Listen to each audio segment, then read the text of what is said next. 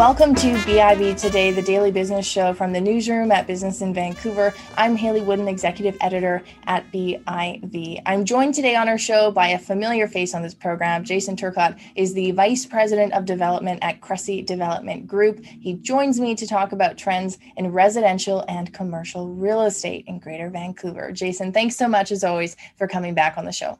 Yeah, it's great to be back. Why don't we start with the residential side of things? There is no shortage of stories of homes selling for over asking and relatively short amounts of time. Tell me what you're seeing in the residential marketplace in Greater Vancouver. Well, what we what we saw really uh, start even in the fall, uh, going back probably to September, was was uh, uh the market in single family neighborhoods a little more um, um, middle of the road as far as price point goes, not so much the high end, at least initially. Um, markets like uh, North Vancouver, um, East Van, and then certainly as you went out uh, towards the valley for single family and townhomes. So people looking for some extra space, less scared of the commute. So all the influences that were happening that we were really pointing at uh, sort of the, the COVID shift, that just kept going on charging. And I think uh, um, uh, escalated so much that I think it just started to drag the rest of the market with it. Frankly, I think I think the low interest rates, certainly until recently, the uh, the sense of optimism that we were getting towards the end here of the pandemic was was fueling buyer behavior. But we started to see not just those segments getting hot, but condo coming back in a big way. Even some of the luxury markets starting to pick up, not not to the same extent, but um, now we're sort of seeing uh, uh, condo and single family at just at, at, levels we we have literally never seen before. It's crazy. Yeah, I want to ask you about that because there's some concern about just how hot the market is, as well as concern around speculation in the market. Are we at risk of seeing uh, relatively uh, recent history repeating itself in the market?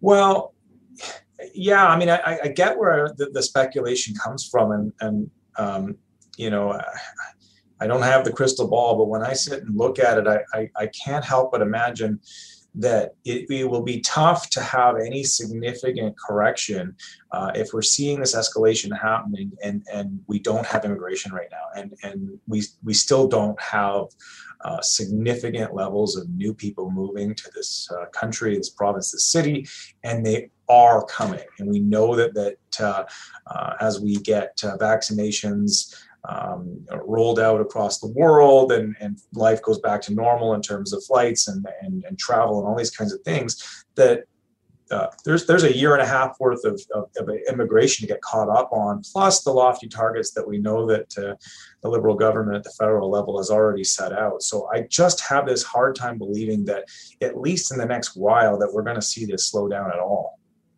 Fair enough. Uh, I feel like we focus so often on the demand side and don't pay enough attention to the supply side and what's happening there. Is it still a very tight market in terms of supply and expected supply that's expected to come on the market? Well, yeah, I, I think we were actually in a pretty good spot as an industry on the on the pre-sale condo side because there had been a, a, a, bit of a tough year in 2019. Didn't get enough of a start on 2020, although it was looking promising before the pandemic shut everything down. And so we've had, you know, I would say almost the better part of two years of projects getting approved, even though they still get approved painfully slowly, in my opinion. Um, at least there there was a bit of a, an ability to build up um, potential supply. And, and but as you know, um, we don't build if we don't sell. I mean, that's just how our our our condominium uh, development uh, um, market is, where where the financing uh, typically isn't available on anything of a, of a, larger scale unless you have a significant number of pre-sales. And the banks are certainly being cautious on pre-sales.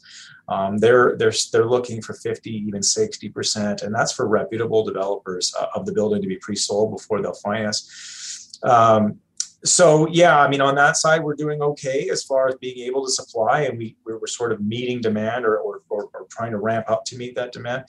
But on the townhouse side, um, and, and, on single family, we just don't create enough of it. We, we, we, I don't know that we ever will, and it's still very, very tight. That sort of financing piece where uh, lenders are looking for 50 or 60% pre-sold has that always been the case or is that more of a condition of the market that we're in now um, it's, it's not it's not drastically different. It, it, it, ebbs and flows a little bit with sort of uh, uh, Toronto's view of the marketplace and their perceived risk of, of um, exposure, um, and and it's influenced by a number of things: the the overall market. Uh, um, the percentage of, of, business that they might have in one city versus another, or you know, uh, in their overall portfolio.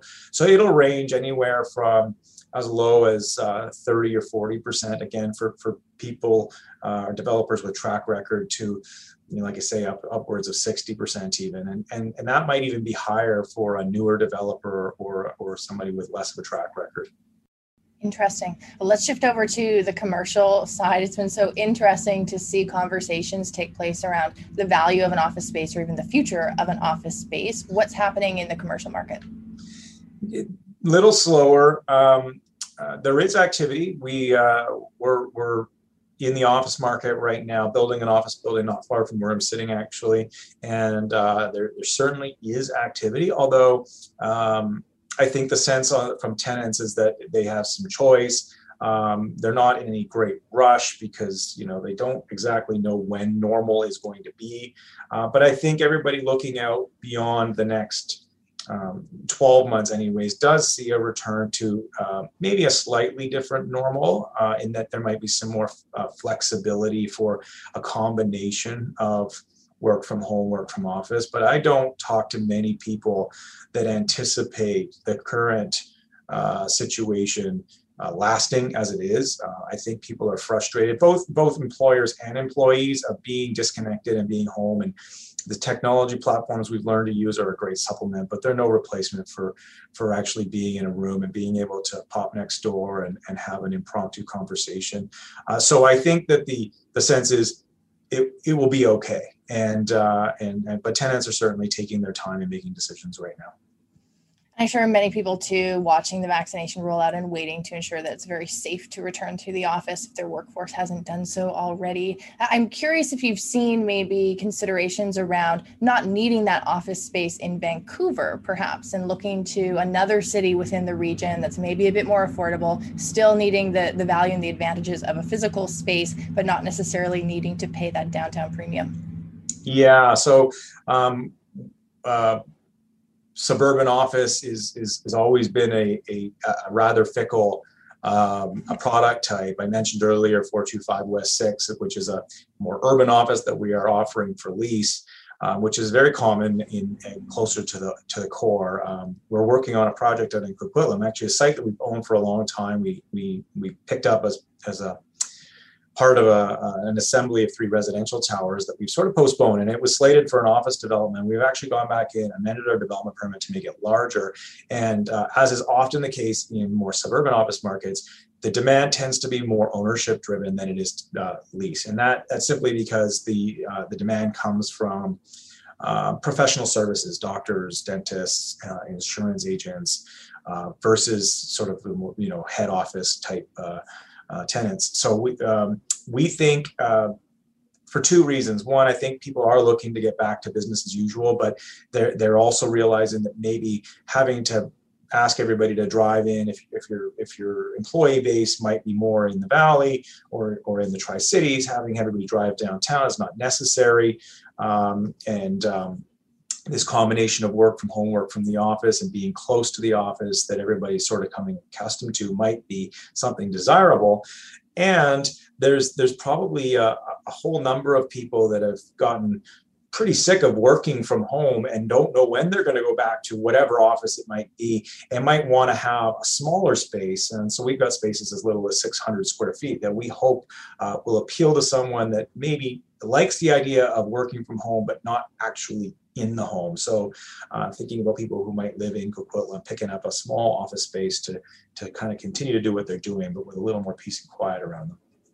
To even just get that change of scenery. for sure, for sure. And, and being around other people and having a common amenity and all these kinds of things, you just, uh, you, you don't get you, the monotony of, uh, of waking up and going to work at your uh, kitchen island gets, gets old. Yeah, yeah, very quickly. um, has the pandemic prompted you as a developer to rethink how you develop commercial space, either in terms of floor plate size? You mentioned the smaller spaces available, but I'm even thinking to the other end, like not having people crammed into a tiny space, adding more elevators, rethinking amenities, all these things that we behave differently now because of we, the fact that we've gone through this pandemic. A bit, you know, I, I think personally, uh, I, I, won't speak for other developers. I've heard all kinds of interesting ideas. Personally, I, I try not to knee jerk too much. I mean, I think that there's a reason why we do things the way we do uh, because they work. So offering great amenities is still part of um, our package. Are we mindful of, of, of people's perception of you know maybe not wanting to be too crammed in absolutely and and certainly where you can give peace of mind at a decision buying time things like uh, you know uh, contactless elevators and points of entry and and and, and small i think top of mind type uh, touch points are are are becoming pretty common and being promoted regularly um, in commercial and in, in residential. You're even seeing retrofits of buildings that are now going to touchless entries and elevators. Mm-hmm. Um, again, it's interesting. It's a lot of the a lot of trends that were already happening, uh, things that you know, wheels that were sort of in motion that just got sped up tremendously by the pandemic. You know, we were already going in the direction of you know, uh, RF uh, controlled front entry where you just walk up and the door senses that your fob's in your pocket and opens for you on very high end luxury buildings. And it sort of typically trickles down into the mid and lower markets. And, and it's just sped all that up. So it's been, it's been neat that way. Final question, Jason, before I let you go. We, of course, have two budgets coming up the BC budget and the federal one. Anything you're going to be looking for in particular as it relates to housing or the broader construction and development sector?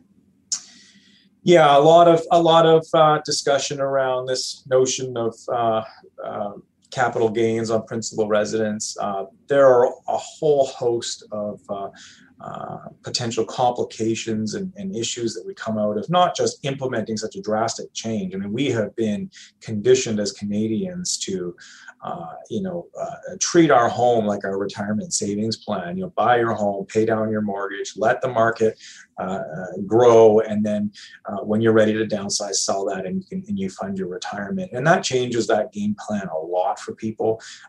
you know, you have to consider things like, it does it become retroactive? Somebody somebody that bought their house 30 years ago? Are they now going to be subject to the tax? And it, it could really change people's uh, planning of, of, of, retirement. So that's something, and, and then of course the, the implications that has on the market. That's something we're, we're watching very closely. And then I suspect there that there is likely to be other um, uh, measures that come out that, that, might be aimed to try and cool this thing down a little bit because it's certainly smoking hot. And typically, when the real estate market gets overheated or, or, or very red hot, they uh, they try and dampen it somehow. So I guess we're we're we're just holding our breath to see what that is. Yeah, fair enough. Well, I'll be watching for that. Jason, as always, thanks so much for coming on the show with your insight. Always my pleasure. Thanks, Hayley. That's Jason Turcotte, Vice President of Development at Cressey Development Group. And this has been BIV Today. Thanks so much for joining us. Our show will be back with a new episode tomorrow.